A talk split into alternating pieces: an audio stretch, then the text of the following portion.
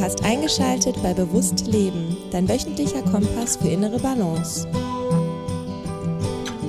Herzlich willkommen zu Bewusst Leben. Ja, ich mache weiter mit Einzelepisoden und ähm, bedanke mich an dieser Stelle sehr, sehr herzlich für euer, für dein Feedback, was mich erreicht hat auf persönlichem Wege und auf digitalem Wege und mich bestärkt hier tatsächlich noch eine Zeit lang meine Themen in diesem Podcast-Feed einfließen zu lassen und das Ganze auch zu nutzen, um auf ein größeres Podcast-Projekt im nächsten Jahr hinzusteuern, wo ich dann natürlich nochmal genauere Infos zu gebe. Aber jetzt sliden wir direkt rein in das Thema dieser Episode und vielleicht, na, doch noch eine Sache vorweg.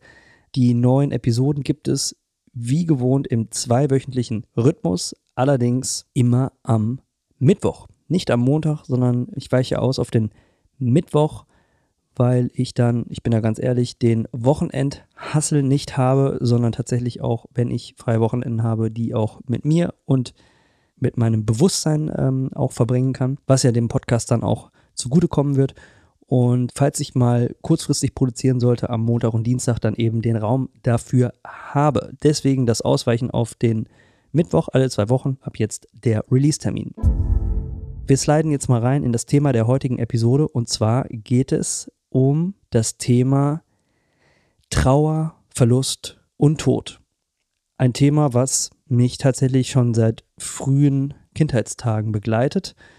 Eine lange Zeit jetzt, muss ich aber auch sagen, nicht aufgetaucht ist und in diesem Jahr wieder zugeschlagen hat. Also ähm, ich befinde mich in diesem Jahr in einer starken Trauerphase, äh, muss ich hier ganz offen und ehrlich äh, gestehen und habe ähm, trotz allem Schmerzes äh, die Chance genutzt, um mich nochmal intensiver mit dem Tod und der Vergänglichkeit des Lebens auseinanderzusetzen. Ähm, das sind wichtige Themen, die einen als junger Mensch, würde ich sagen, äh, nicht so oft beschäftigen, aber es ist natürlich total kraftvoll, da genauer hinzuschauen. Und in meinem Fall ist es natürlich so, ich habe, das habe ich an der einen oder anderen Stelle hier in dem Podcast schon einfließen lassen, meinen Vater sehr früh verloren und auch meinen Opa, also den Vater meines Vaters, zur selben Zeit. Das war so ein Doppelschlag.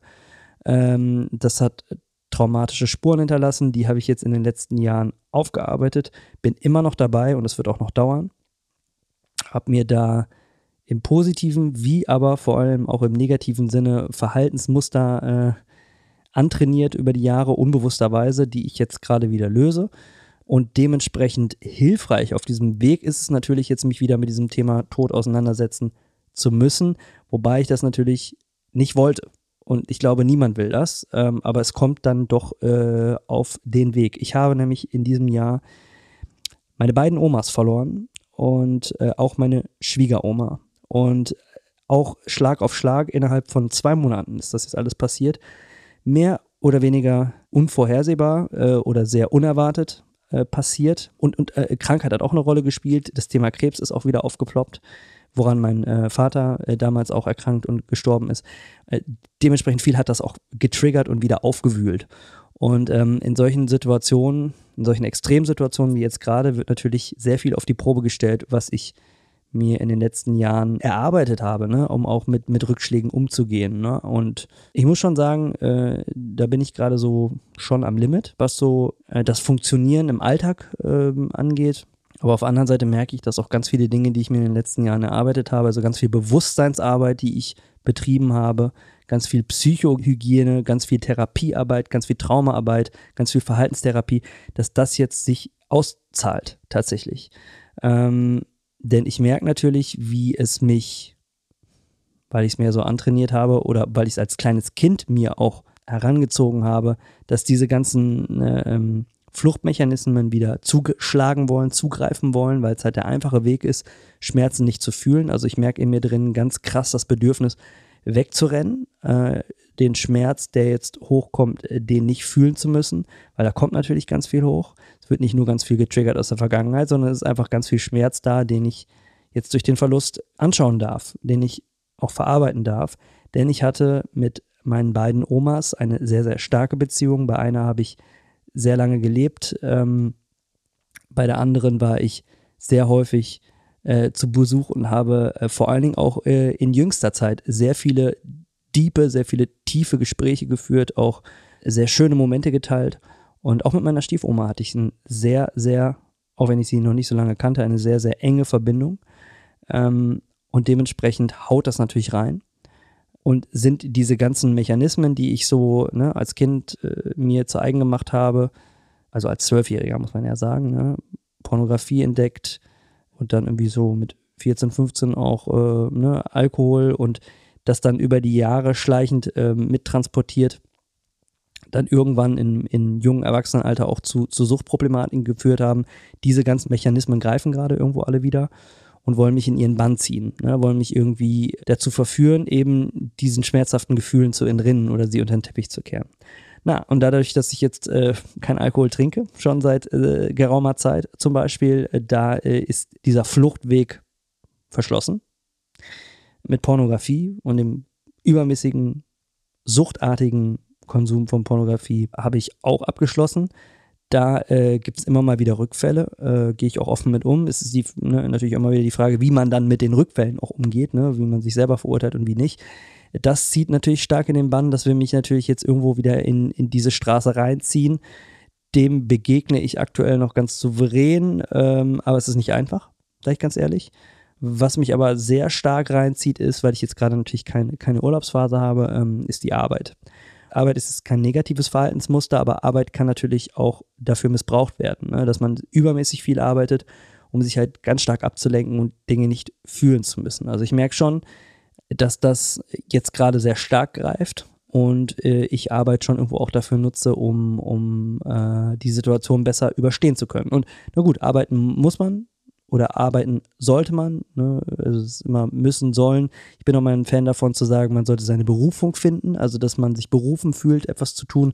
Ich kann zum Glück sagen, dass ich viel natürlich in dieser, in dieser Podcasting- und Musikwelt arbeite, in der Medienlandschaft und das ist für mich schon irgendwo auch eine, eine starke Berufung. Von daher ist das alles total okay, auch viel zu arbeiten. Ich merke allerdings, dass ich dem Ganzen Grenzen setzen sollte, um eben halt dieses Gefühlsfenster zu öffnen und da genauer hinzuschauen und die Chance zu nutzen, eben anders mit diesen Verlusten umzugehen, als dass ich es als Kind äh, getan habe. Als Kind hatte ich keine andere Möglichkeit, als natürlich irgendwie mich vor diesem Schmerz unbewussterweise auch irgendwo zu schützen, was sicherlich auch gut war. Nur jetzt als gesunder Erwachsener, sagt man auch in der Therapiearbeit, macht das total Sinn. Es ist eine Riesenchance, diesen, diesen Verlust jetzt wirklich ganz bewusst zu verarbeiten. Und da wollte ich dir, wollte ich euch ein paar Tipps mit an die Hand geben, die sich gerade für mich sehr auszahlen. Und äh, den ersten habe ich im Grunde genommen gerade schon genannt. Und der ist Tipp Nummer eins, mit sich selbst sein und nicht flüchten. Das heißt, flüchten bedeutet nicht immer nur den krassen Suchtverhalten zu frönen, wie ne, Alkoholkonsum, Pornografiesucht, Spielsucht und so weiter, sondern tatsächlich merke ich auch, wie es mich übermäßig viel ans Handy zieht und ich auf Social Media äh, rumdaddel, da rumscrolle, dass ich äh, auch gerne die eine oder andere Netflix-Serie, Amazon Prime, keine Ahnung, ist ja hier keine Werbung, aber äh, mehr gucken möchte als für gewöhnlich. Ähm, und das bewusst wahrzunehmen und dann gegenzusteuern, ist sehr kraftvoll und zu sagen, nee, ich möchte jetzt nicht mit einer Serie sein, ich möchte jetzt nicht mit Social Media sein, sondern mit mir selbst. Und ähm, dass ich mich dann ganz gezielt in die Meditation begebe. In die Stille, in die Leere, da wo es ungemütlich ist. Oder tatsächlich morgens nach dem Aufwachen auch ganz bewusst länger im Bett liegen bleibe und einfach mal die Wand anstarre und einfach mal bei mir selbst bin. Also gewisse Momente tatsächlich zu nutzen, um sich mit nichts anderem abzulenken, sondern einfach nur mit sich zu sein und diese ungemütlichen Gefühle einfach fließen zu lassen, zuzulassen. Und die bringen einen nicht um, äh, überhaupt nicht. Das ist dann phasenweise sehr ungemütlich, aber die ziehen auch weiter. Und man kann auch Dinge in Perspektive rücken und einfach dann für sich auch zum Beispiel entscheiden, na, natürlich ist das jetzt gerade schmerzhaft, natürlich ist das total krass, warum muss mir das jetzt wieder passieren? Aber ich kann jetzt auch gucken, dass ich eben dieses Gefühl auch transformiere und umwandle und zum Beispiel einfach indem ich bei mir selbst bin, mich in diesem Moment mit mir selbst dafür zu entscheiden, mich zum Beispiel an die Dinge zu erinnern, die positiv waren, die toll waren, die Erinnerungen, die ich gemeinsam mit meinen Omas hatte und einfach dankbar dafür zu sein, dass ich diese Erinnerungen in meinem Kopf abgespeichert habe und auch wieder abrufen kann und dass ich die habe und dass wir die zusammen erleben durften. Und ähm, diese, diese bewussten Denkprozesse, die funktionieren halt nur, wenn man mit sich mal alleine ist und das auch zulässt und eben nicht anfängt zu flüchten. Und dieses Flüchten ist total natürlich und auch total normal, weil wir, wir wollen als Menschen ungerne Schmerz fühlen, wir wollen eigentlich eher Freude empfinden, ne?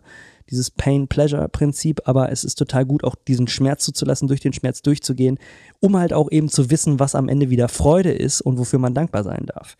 Ja, also zum Beispiel auch dankbar zu sein für die Familienmitglieder, auch wenn die Familie jetzt deutlich kleiner geworden ist, die ich noch habe, mit denen ich Zeit verbringen darf.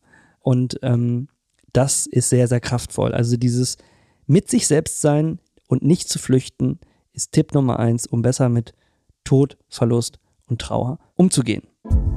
Tipp Nummer zwei ist es, mit anderen zu sprechen, Gefühle zu teilen, auch negative Gefühle und den Mut zu haben, generell den Mut zu haben, zu sagen, ich teile auch meine negativen Gefühle und ich weine zum Beispiel auch mal vor jemand anderem. Ist eine Sache, die mir sehr, sehr schwer gefallen ist, die ich jahrelang nicht konnte, äh, die ich jetzt mehr und mehr zulasse, wo ich mich teilweise über mich selbst wundere und auch total glücklich bin, dass das möglich ist. Aber Gefühle teilen, positive, negative Gefühle, Erinnerungen teilen, das sind dann eher positive äh, äh, Gefühle, ne? darüber zu sprechen mit anderen Menschen, was man vielleicht gemeinsam in der Gruppe mit der verstorbenen Person erlebt hat in der Vergangenheit und warum man dankbar dafür sein kann. Also nicht nur mit sich selbst alles auszumachen und sich zu erinnern, sondern auch in der Gemeinsamkeit, eben in der Gruppe mit Menschen, die die Person, die gestorben ist, auch kannten. Das kann im Familienkreis sein, das kann im Freundeskreis sein, das kann aber auch ähm, im Kreise von unbekannteren Personen sein. Und dass man eben der Person gedenkt, die von uns gegangen ist und das eben gemeinsam tut. Also das ist auch wirklich kraftvoll, äh, da ich jemand bin, der seine Gefühle immer sehr stark abgekapselt hat oder weggeschlossen hat, ist das natürlich auch im Beisammensein mit anderen immer sehr, sehr schwer gewesen, sich gefühlstechnisch authentisch zu zeigen. Aber auch das ist ein Prozess und gelingt mir jetzt persönlich immer besser. Es gibt Leute, die äh, können das von Natur aus irgendwie besser, weil sie einen besseren Zugang mit sich selbst auch haben. Also sehr mal, ne, darum der erste und der zweite Tipp hängen ganz viel oder ganz stark miteinander zusammen. Ne? Je mehr oder je besser ich mit mir selbst sein kann und Gefühle zulassen kann, desto besser kann ich es auch mit anderen.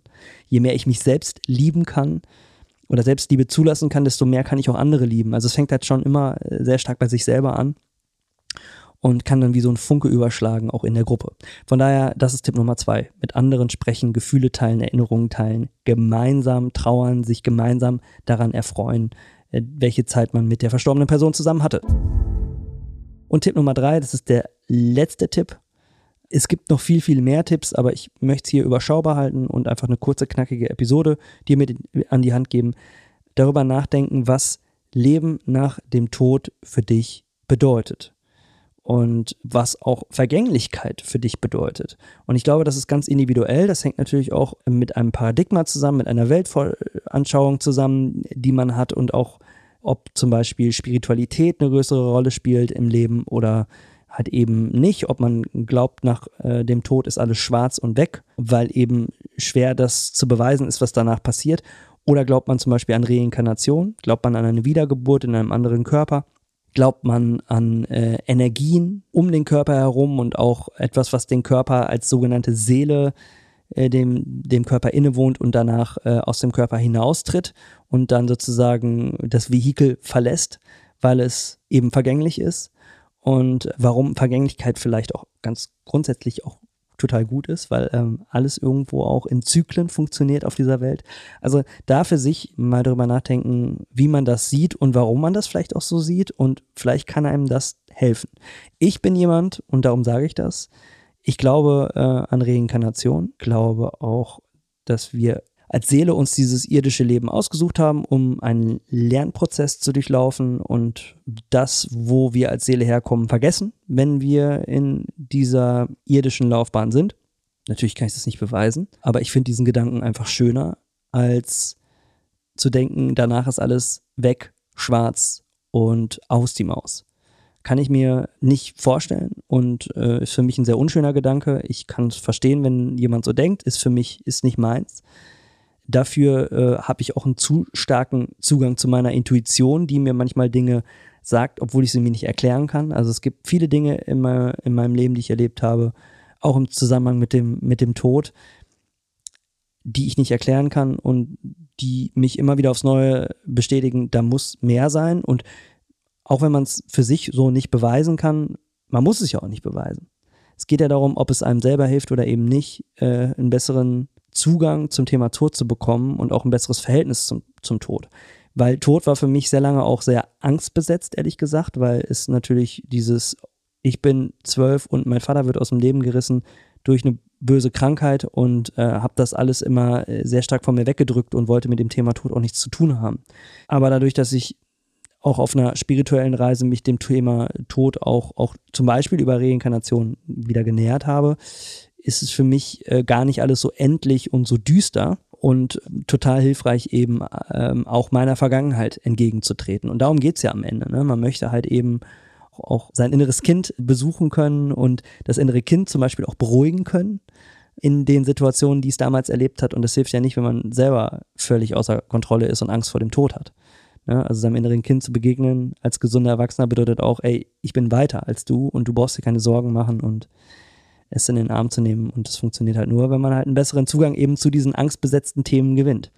Und äh, das ist super individuell und da kann ich dir ZuhörerInnen nur empfehlen, äh, da einen Weg zu finden. Da gibt es sicherlich noch mehr Wege äh, als die, die ich jetzt gerade genannt habe, aber ganz grundsätzlich, die Vergänglichkeit ist ja das, was das Leben ausmacht. Wenn wir, wenn wir unendlich leben würden und wüssten, wir würden unendlich leben, wie viel Wert hätten dann bestimmte Situationen in unserem Leben oder auch wie viel Wert hätte es, bestimmte Ziele zu erreichen?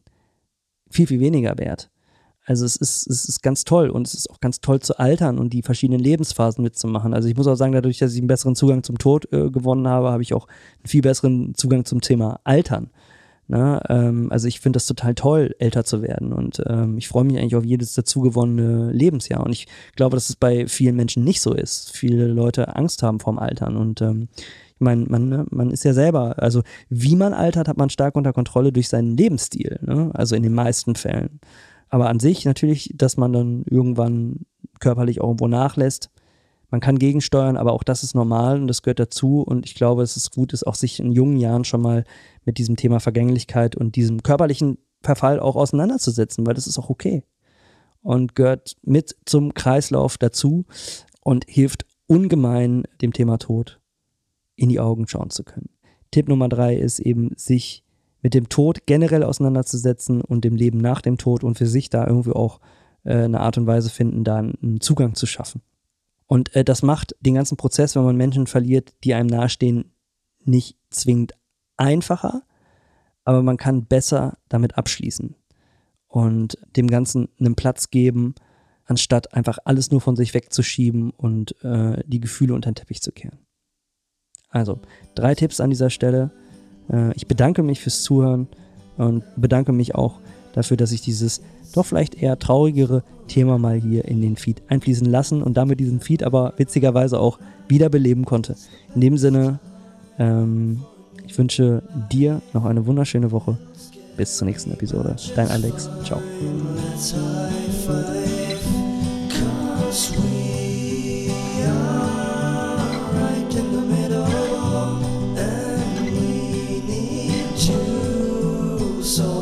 riddle.